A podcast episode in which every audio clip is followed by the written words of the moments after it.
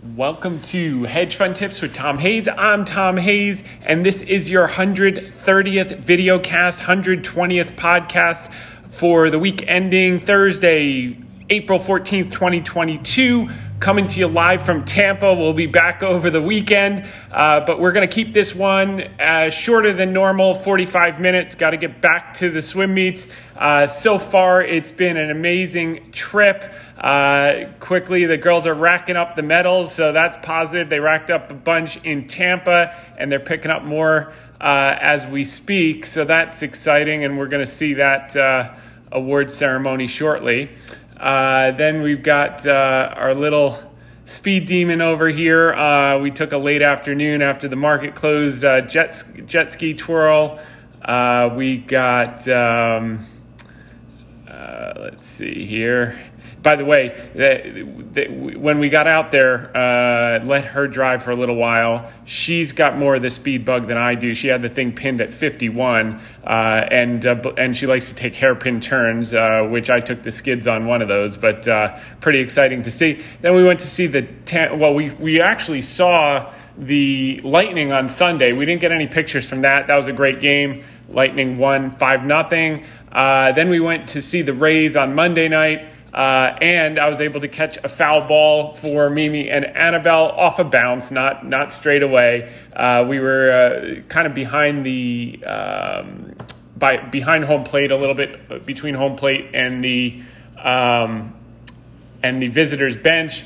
Uh, they fouled over the net because we're we're behind the net and then it bounced off the upper deck, bounced back down almost to the field, and I caught the big bounce. So that was exciting. Uh, not something you get to do uh, many times in one lifetime. So uh, we did that. They got some screen time on the jumbotron. Uh, this was not like the Bolts. Uh, the Rays got completely uh, blown out, but uh, it's a it's a nice indoor stadium, uh, and it was a good mix. And considering I'm a hockey fan, I didn't really mind watching the the Rays get blown out, as long as the Lightning crushed them.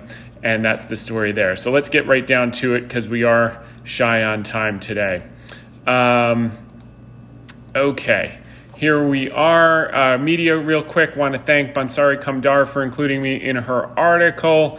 Uh, this was on the CPI print. You're seeing futures up because everyone came into the report expecting that inflation would be a lot higher than anticipated. What we're actually seeing is that core CPI came in slightly lower than expected, particularly on the month and month uh, core CPI, and that's a good thing because you really saw yields blowing out ahead of this event. This is a very positive report for stocks, and particularly tech stocks, the long duration equities, which have been left for dead as the 10 year spike. This may be short term uh, spike in yields, and it may be a great opportunity to get uh, exposure to tech as it finally starts to get bid once again along with bonds. And I think that's going to be the case in coming weeks in fits and starts. Um, moving on to the quote of the week from Peter Lynch My idea of a great business is one that has a shortage of competitors. Uh, that could also translate into first mover that has a moat around share. And we're going to talk a little bit about that in the context of China stocks and uh, how they come out of these COVID shutdowns and the big will get bigger. Uh, this was an interesting article from Dividend Growth Investor uh, that I thought was really interesting. 99% of Warren Buffett's wealth came a- after age 56. As a matter of fact, you look at um, at age 44, he was only worth 19 million dollars, and it shows uh, the effect of compounding. Uh, over time and how that snowball gets bigger and bigger, which was the name of the book written about him called Snowball. You may want to read that if you haven't yet but um, it just goes to show you a steady pace. And for people that get shaken out with headlines and short term noise and uh, give up quality businesses to other people who are uh, stronger hands at the wrong time, you don't get these type of uh, results or anything close to them. But for those who know what quality is and do their homework, the compounding works to your effect if you have patience. And uh, that that's mind boggling when you think he was only worth $19 million uh, at my age and uh, what he's been able to do w- over the subsequent subsequent periods. And don't forget, he's given away half. Uh, so uh, people always talk about Musk being the wealthiest man in the world. He probably is uh, on paper, but um, Buffett created something like no one else. Okay, uh, Goldman Sachs investors unusually fearful ahead of earnings. So there's a lot of fear in the market. Um, that's a good thing. We're going to talk about sentiment in, in this week's article. Uh, UBS upgrades tech to overweight. This came out yesterday. That's actually, I think, going to prove to be a very prescient call. Urges investors to focus on software and services. Uh, this is from Keith Parker. Software and services, I, I think uh, my bent is towards value tech. We've talked about it in recent weeks. I think if you're doing software and services, they have to be cash flow generative companies. It can't be companies that were 30 times sales and now at 15 times sales. That's probably not going to work uh, moving forward. So you have to be selective. And we're actually going to talk about that because pessimism is now at 2008 great financial crisis levels, uh, which was a buy everything signal. Uh, we're at that same level of pessimism. It's not a buy everything signal, in my view, based on where we are, but there are pockets of the market and sectors and stocks that we've talked about, which we'll, we'll, we'll talk more about today, that uh, are at generational buy opportunities, in our opinion, not advice. Go to hedgefundtips.com, uh, click on terms and uh, and do your own homework. So, um, moving right along, uh, air travel is uh, is going very very strong. Um, so long, cheap pandemic travel, buckle up for sky high airfares, supply and demand, economics 101. JetBlue just got upgraded, not because someone likes the Spirit offer, because the price got too low. These are opportunities. EasyJet uh, summer bookings above 2019 levels. This is great. There was a, a, Ask Me Anything question a few weeks ago on this, and I said everything airlines. I like the higher quality U.S. ones, uh, but um, but EasyJet will and, and all of them will be beneficiaries. And the derivative play, which we've been talking about, are the engine manufacturers, the servicers around the world, uh, and uh, some defense companies that overlap in both with the uh, pickup in defense spending uh, that's going to be persisting in, in coming uh, in the coming decade. Uh, Delta, same thing. Delta stock surges after narrower than expected loss, big revenue beat. The TSA numbers, uh, you know, obviously crushing 2020, but uh, double last year, and uh, you can't see the. Now you can. Uh, 2.0 versus 2.3 pre pandemic. 2.1 versus 2.4, 2.2 versus 2.4, 1.9 versus 2.0, 2.3 versus 2.5, 2.2 versus. So we're basically at 90%, and that's sans uh, business travel, which is starting to come back. Moving right along, emerging market stocks with a host of tailwinds are poised to outperform U.S. equities. I couldn't agree more with this analysis. This is a chart from Bank of America Global Investment Strategy. Uh, and it shows that uh, largest inflow into emerging market equities in 10 weeks uh, was this week. And um, uh, the other thing that's interesting about that is um, obviously, as we know, China is the biggest weight by far of the emerging markets indexes. Uh, this look shows the current price to book levels are near 20 year lows versus the US for emerging markets. That divergence usually gets uh, resolved rather quickly, just as you saw from 2000 to 2005. And I think we're moving into a similar period. Um, and that's that. Moving right along, Alibaba stock is getting hit by China's latest COVID outbreak. Four reasons for optimism from Jack Denton over at Barron's. Um, number one, okay. Uh, a team led by Mark Haefele, Chief Investment Officer at UBS Global Wealth Management, cites policy support from Beijing as a key booster for Chinese equities. Chinese government said in March it would work to support the country's stock market and clear up a punishing regulatory environment, including uncertainties about Chinese companies listed in U.S. top officials in the China State Council this week said they would use monetary policy tools and consider other measures to boost consumption. That should help Alibaba, which relies on consumer spending. We continue to expect one reserve requirement ratio cut together with a policy rate cut as soon as this month, with greater spending and tax and fee cuts on the fiscal side, said Haefele's team in a report. Moreover, proactive capital management provides a key catalyst, said the team at UBS. Alibaba is among the leaders in increasing share buybacks, recently moving to institute one of the largest share repurchase programs in Chinese tech sector history. The company still has some $16 billion in stock to buy back. This is a direct mechanism to increase enhance shareholder returns and showcase management's beliefs that current valuations are attractive. History suggests that share buybacks could buoy sentiments sentiment for a few months as they may offer an immediately boost uh, immediate boost to earnings and book value.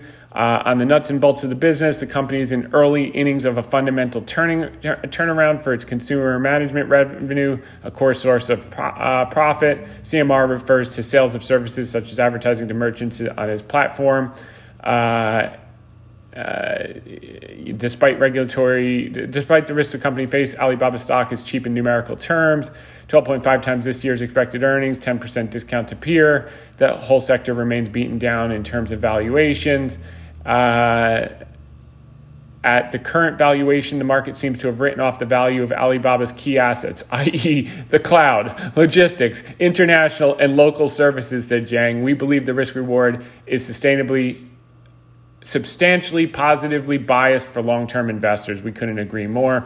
Uh, China starts approving video game licenses again. If you recall, 2018, this was the cause of their uh, uh, crash.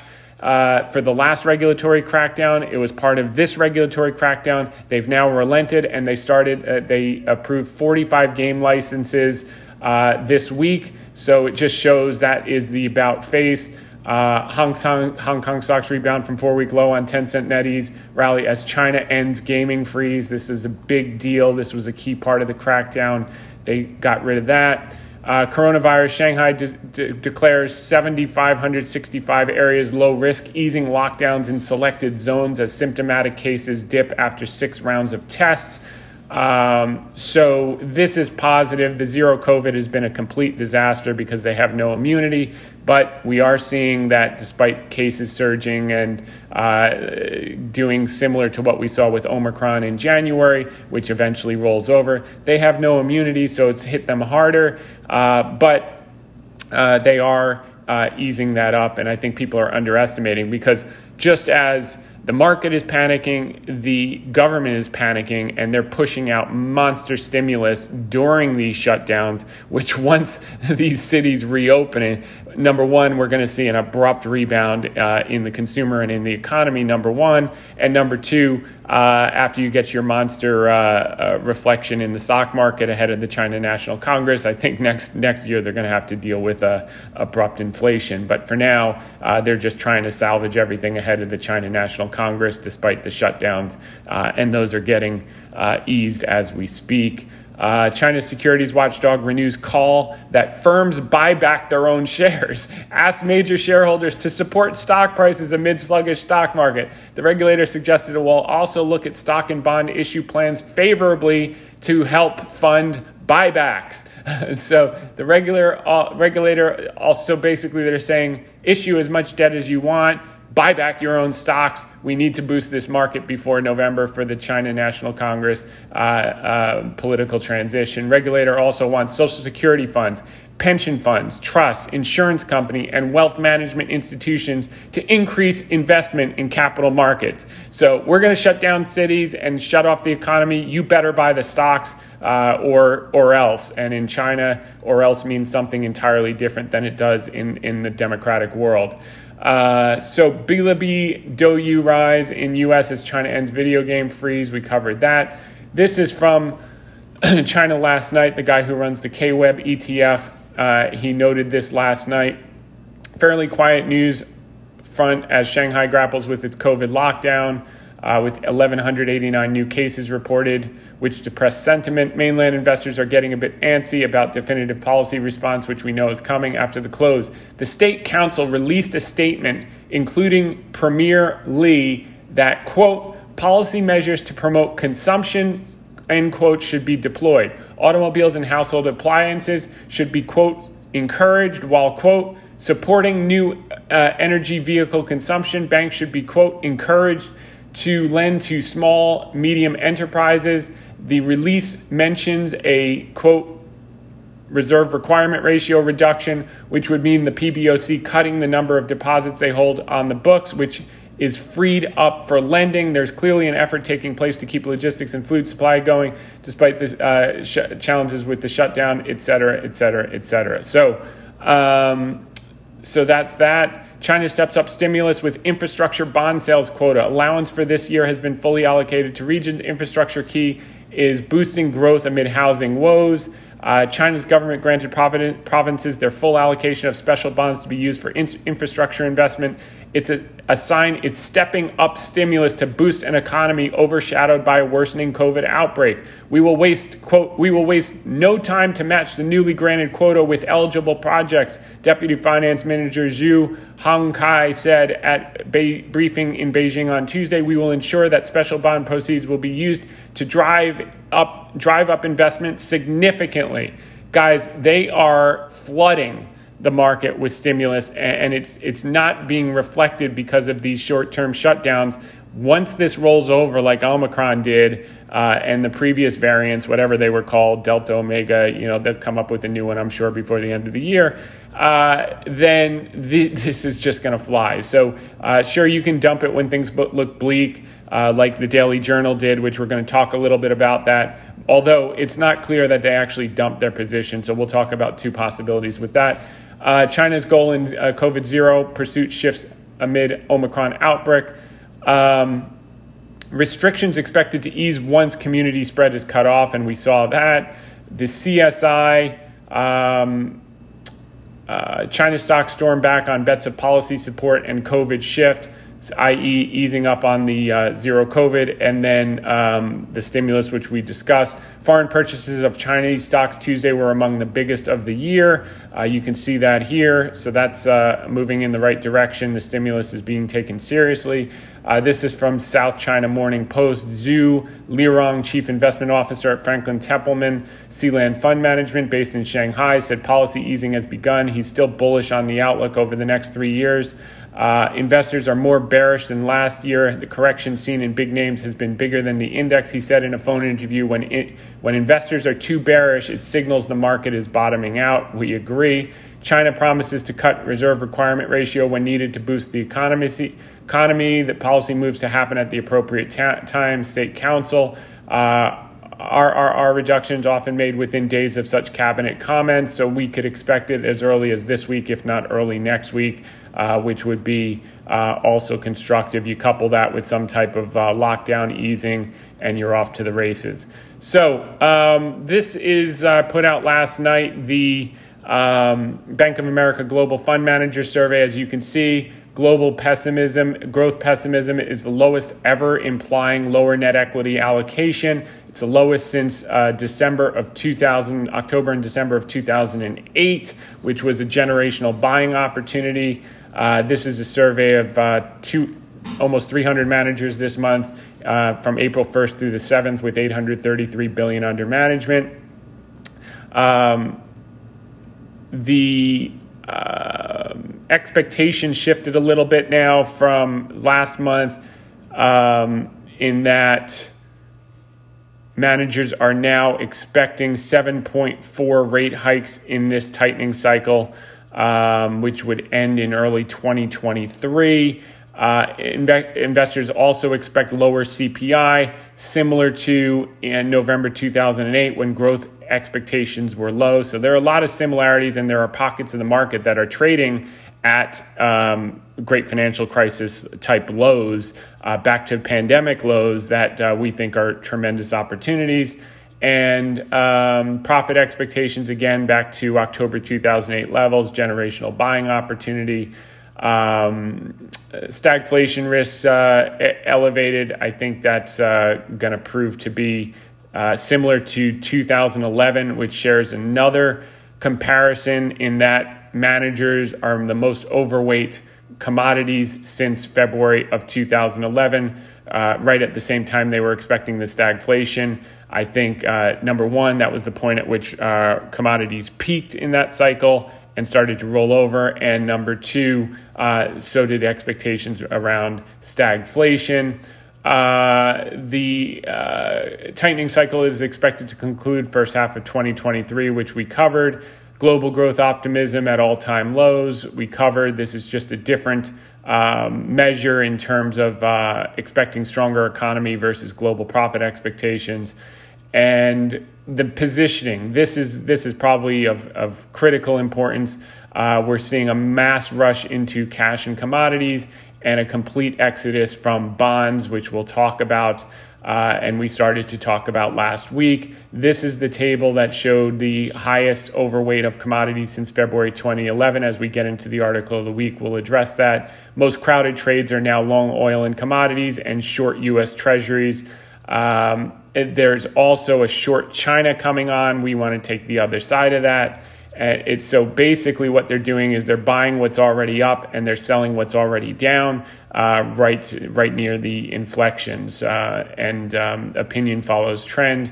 Biggest risk 26% glo- uh, global recession hawkish central banks. And um, and that's that's the uh, the survey. Now moving on to the article of the week peak everything stock market and sentiment results. The theme of this week is peak everything peak inflation, peak yields, peak commodities, possibly peak margins, peak growth, peak cash, and most importantly, peak pessimism. Uh, after Tuesday's core CPI number came in below expectations, consensus started to come around to the idea that inflation may finally be peaking.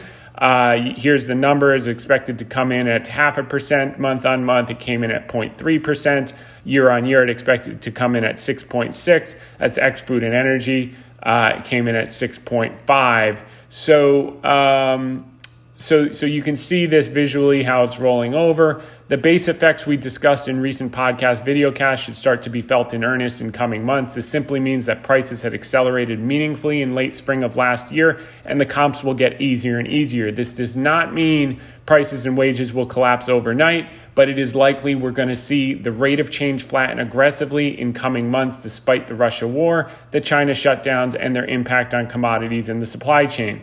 Uh, God willing, we get a positive surprise on either front, and the impact could be more material and quicker. Uh, interesting enough, as we look at the Russia Ukraine war, um, I said when it, when it first broke out that either it would get resolved with a negotiated settlement in relatively short order, in weeks or months, versus years, or uh, the market would just become uh, desensitized to it, uh, similar to Afghanistan. Obviously, the context is much different different than the Afghanistan war, but we've actually seen that happen. The market is really not paying attention to that anymore, not looking for a positive surprise, and that's sometimes uh, the instance that you get one. Uh, one key green shoot that came out of this report is that used car prices, which were a large contributor to CPI, are rolling over as expected. Uh, the administration's plan to release 1 million barrels a day for six months is starting to have a modest impact, as are uh, China shutdowns on oil demand. Uh, also contributing to some relief in, on oil prices, which should be seen in future reports. But you can see this big negative 3.8% print uh, in used car and trucks. And then energy, this is all. Um, uh, we've discussed that in past weeks. Now, this week we did have the biggest build of crude inventories since October of 2021. So that is a very constructive thing to see. And moving right along to gentlemen prefer blondes, I mean bonds. Uh, I. I, I married a, a blonde and then she went back to her natural color, brunette, which is great. And now she's back to blonde. So, uh, gentlemen prefer uh, gentle women, I think, is really what it comes down to. Hair color uh, can go any, any which way. Uh, uh, but um, anyway, uh, the, this quote's attributed to Gentlemen Prefer Bonds, is attributed to Andrew Mellon. It's also kind of a re- reverse play because he preceded Marilyn Monroe. But uh, um, uh, okay, so he was an American banker, businessman, industrialist, philanthropist, art collector, politician and he served as uh, established a vast business empire before moving into politics. He served as United States Secretary of the Treasury from March 9th, 2021, the Roaring Twenties, through February 12th, 1932, presiding over the boom years and then the crash of 1929. What is not often recounted regarding this quote, "Gentlemen prefer bonds," is that Mellon was not referring to all bonds, but rather tax free bonds. He's widely remembered for seemingly favoring the wealthy over the middle and low class by cutting taxes for high income earners. However, uh, the marginal tax rate at that time was 73% on the wealthy. So his rationality was that the wealthy were being taxed uh, too heavily. Uh, and as a result, they were investing the bulk of their money into tax free bonds. If he cut the tax rate, um, they would uh, it would encourage high earners to move their savings from tax exempt state, state and local municipal bonds to taxable higher yield industrial stocks investing in equity of the company for growth of the economy growth of jobs growth of capital formation. And i think that's what people miss when they try to tax capital is that capital finances uh, all of job growth and uh, wage growth and innovation and everything that makes uh, the standard of living go up uh, over time. So, once the tax rates for the wealthy were reduced, the tax revenues to the country actually increased materially. Shocker, which was his plan all along. In, in last week's article, we showed this chart of long bonds as represented by the ETF TLT coming up on that long term trend line. We propose the idea that we may be approaching an inflection point where yields could stop accelerating upward and foreign bidders would step in at these levels to benefit from the relative yield play unfolding as the Fed stepped out of the market. The catalyst appears to have been the inflation prints this week. The 10 year yield finally appears to be retreating in recent sessions. We'll see if it persists. Um, now, moving right along to the uh, B of A survey want to drill down a little bit. Speaking of bonds, yesterday I put out this uh, Bank of America Global Fund Manager survey. One of the key charts that stood out was positioning as it relates to bonds. Managers have been panicking out of bonds into commodities and cash. As we always say, when the boat gets too crowded on one side, it's time to take the other side. Not only are we getting close to a turn in bonds, but we may be coming up on a peak in commodities in the near term. This chart gives us clues.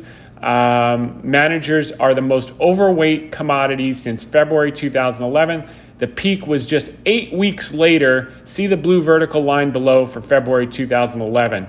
So this is February 2011. Managers in this survey were uh, most overweight commodities in history at that point. Now they're most overweight again. Uh, April 22nd. That was the overbought signal on this uh, Invesco uh, DBC, which is a basket of commodities, and we're uh, back to the future here. So whether we get another couple more months, as you can see, the biggest move was in the rear view mirror. The biggest move was in the rear view mirror.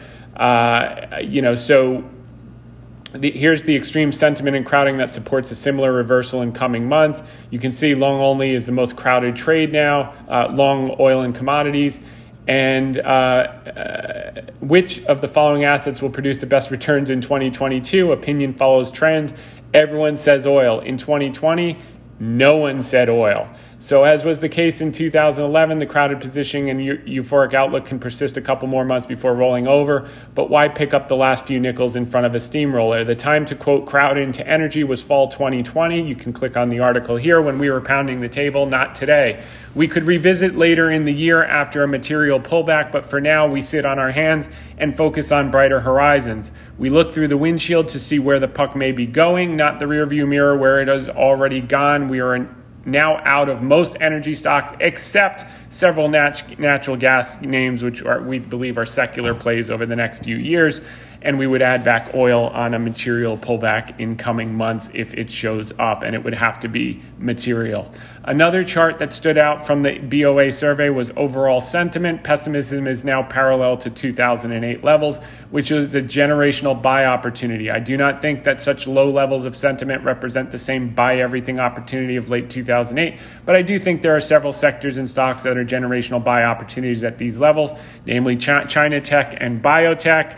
Um, unquestionably, in our view, we've covered the, the, theses behind those ad infinitum.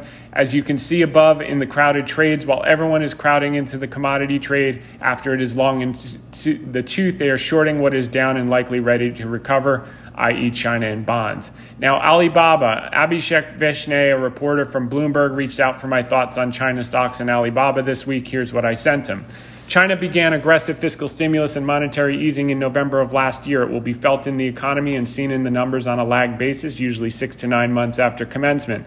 The curveball this time is the zero COVID policy, and lockdowns have offset the benefits of easing in the short term.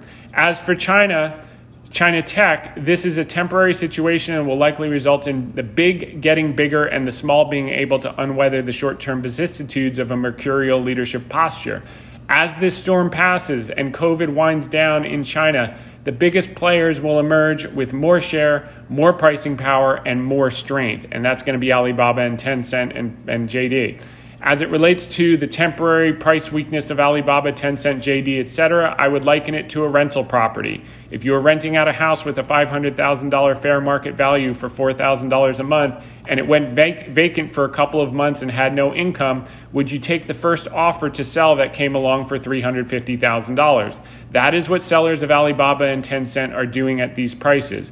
We have had a year of temporary impairment of earning power due to government crackdowns, zero COVID policy stance, and tight monetary and fiscal policy up until last November. The government has reversed course on easing, nearly completed the crackdown, and are licensing the COVID pill from Pfizer to produce generically. This pill, when available, will be the end of zero COVID.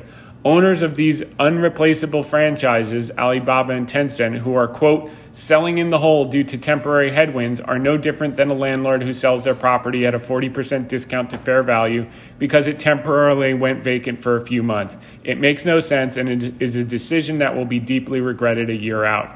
Then, of course, when the reports Munger had sold half of his Alibaba position, the AMA questions and DMs just rolled in. I uh, can't tell you how many of those.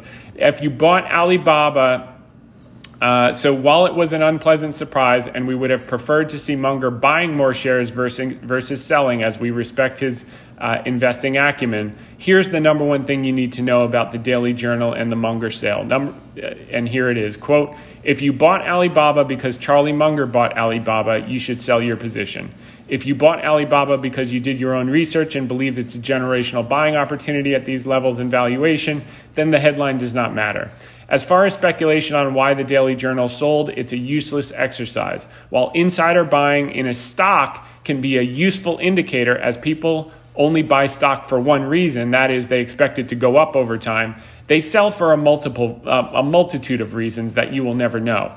The quantitative data over decades shows that insider buying can be indicative and insider te- selling has zero signal value. Now, as for my guess about what happened for entertainment purposes only, my take on the Daily Journal sale of half their Alibaba position this week, uh, not this week, actually, it was in last quarter, which means they probably sold in the hole on that $75 down day. Either one, pressure from sale, shareholders to, to sell in the hole, plus fear over margin debt used to finance the position and its impact on corporate liquidity, and particularly with all the recession uh, noise coming out, the, the, the, company was probably concerned they don't have a tremendous moat in their in their underlying business. Um, um, well, that that's arguable because they have the lawsuit, uh, the legal filing business, et cetera but they probably didn't want to be in debt going into a potential recession next year, number one.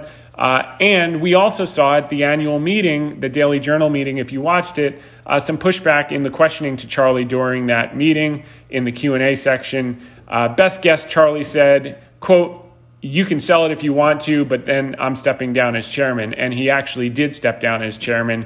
Uh, I don't know if it was coincident with the selling of half the stake or causal, but uh, the timing is is interesting, or it could just be that he's 99 years old. But leaving that aside, when people want out of a position, they don't sell 50%. They dump 100% of the position and take the loss, not 50%, which leads me to uh, guess number two. They started converting their eight US ADS BABA shares to Hong Kong 9988 shares, as we did months ago, to, to offset the delisting risk.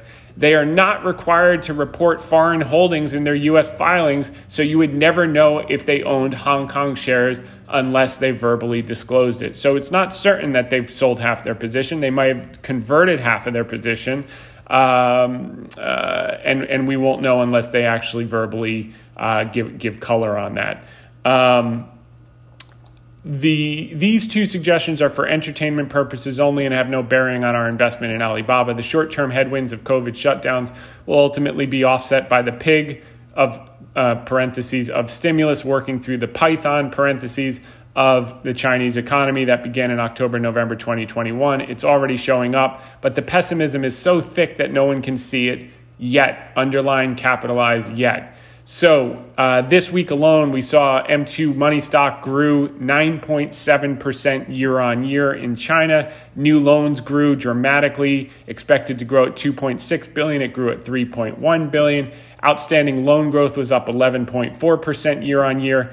And Chinese total social financing expected to come in at 3.7 versus the last print at 1.1 billion actually came in at 4.6 billion, which is a 4x, uh, fourfold increase over uh, the last print. So if you think this stimulus is not going to uh, work its way through the system in relatively short order, you're missing the boat on this. You're just caught up in all the noise uh, of the short term headwinds. Now, while the rest of the world is tightening policy, China is the only developed country that has been aggressively easing. As the shutdown ease, the impact of the policy will begin to show up meaningfully in the economy as we are now approaching six months since inception of the policy pivot. Now, on to the short term uh, view for the general market. Uh, this was unbelievable. The AAII survey, sentiment survey result collapsed to 15.8% bullish from 24% last week. This is the most pessimistic sentiment in the history of the survey. Bearish sentiment jumped to 48.4% from 41.4. Retail investors have never been more fearful in history. Uh, this is usually associated, anything in these levels is associated with bottoms. Uh, so I, I, I, look at this as an aggressive contrary indicator, and that's how we're positioned. The CNN Fear and Greed Index ticks down from 48 to 46. Sentiment is still cautious in the overall market. And the National Association of Active Investment Managers, this was up to 83.41 from 79. We'll get the newer print this afternoon. My guess is that it'll be a bit lower. They got a little spooked, uh, and they're still going to have to chase up to higher levels that they do uh, when it runs away from them. So that's that for the general uh, outlook and uh, market commentary for this week. I'm going to take a few questions, but all of them were about Munger uh, pretty much. Uh, so let's see. This was from JT about Munger. We already covered. Uh, this was about. Um, uh, energy. So Ben asked about uh, is energy going to go up or down, which he asks every single week, and the answer is it could go up before it goes down, but the the juice is out of the trade. Would I short it? Absolutely not. Would I be a buyer if we get a meaningful uh, trapdoor pull in coming months? potentially, if it's if it's uh, pronounced as pronounced as I think it may be, uh, we would step in for over the next three three to five years. If you're asking should you short it, I think that's a dumb move. If you're asking should you uh, buy it uh, because it's going higher, I think the big move was already made. We bought in 2020, we sold in Q1 uh, and recent weeks of 2022. Uh, we took the middle, the big middle out of the trade, and if you want to catch the last few pennies, have at it. Uh, Matt Mitchell, that's on the Munger thing. Um, uh, ben first name only is saying like, uh, why did uh, Chinese insiders sell before everyone else? Because that's China. I mean, that's look. I mean, it's not. they don't have the same legal system. They don't have the same anti corruption policies that we have. They're trying to do it at the margins, but it's China. You know what you're getting into, which is why you don't see me in small cap or mid cap China stocks. I mean, I'm dealing with the ones where my bet is uh, if if uh, Alibaba or Tencent go down in a material way, the system goes down. And we saw that when they announced 20% layoffs, the government relented and cha- did an about face on their policy. They thought they could beat the hell out of these companies and, uh, and it wouldn't impact uh, their political power. But when you lay off 20% of the smartest people in the country that uh, have an education, they get pissed off. And, um, and uh, you know, there are 100 families that control the government over there, and they're not happy with Xi Jinping right now. And they could take steps in, in it won't be potentially before November, but they could take steps to remove him, and they will take steps to remove him if he does not do an about face and re- return the gov- return the country back to the growth that they've experienced over the last few decades, uh, where prosperity and the future was bright. So they've taken nascent steps. They'll probably be okay by November because of all the stimulus they're pumping into the system, and as these shutdowns uh, release, that things will start to boom. But uh, but you know, look, they can they can take them out uh, very very quickly.